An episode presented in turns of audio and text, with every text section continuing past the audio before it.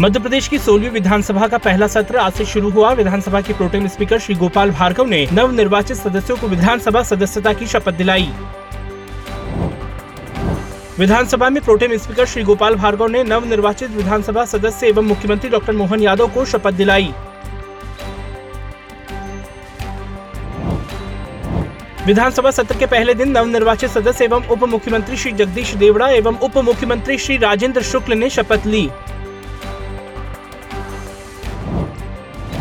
सोलहवीं विधानसभा का सत्र प्रारंभ होने के पहले प्रोटेम स्पीकर श्री गोपाल भार्गव जी का मुख्यमंत्री डॉक्टर मोहन यादव ने पुष्प गुच्छ भेंट कर स्वागत किया।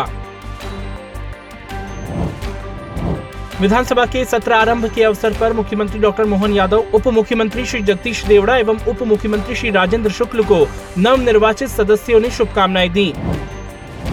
सीएम डॉक्टर मोहन यादव ने कहा है कि विपक्ष अपनी सकारात्मक, रचनात्मक भूमिका को निभाए और हम अपनी भूमिका निभाते हुए प्रदेश को विकास के क्रम में और नित नई ऊंचाइयों तक ले जाएँ। मुख्यमंत्री डॉक्टर मोहन यादव ने कहा है कि यशस्वी प्रधानमंत्री श्री नरेंद्र मोदी जी के कुशल नेतृत्व में डबल इंजन की इस सरकार में विकास का क्रम अनवरत जारी रहेगा मुख्यमंत्री डॉक्टर मोहन यादव ने कहा है कि हमारा समृद्ध विधायक समूह निर्वाचित तो होकर आया है, शीघ्र ही जनकल्याण व विकास को समर्पित मंत्रिमंडल का गठन किया जाएगा। दिमनी विधानसभा से नवनिर्वाचित विधायक श्री नरेंद्र सिंह तोमर जी ने मध्य प्रदेश विधानसभा के अध्यक्ष पद के लिए आज नामांकन दाखिल किया। इस अवसर पर मुख्यमंत्री डॉक्टर मोहन यादव जी एवं अन्य सदस्यगण उपस्थित रहे।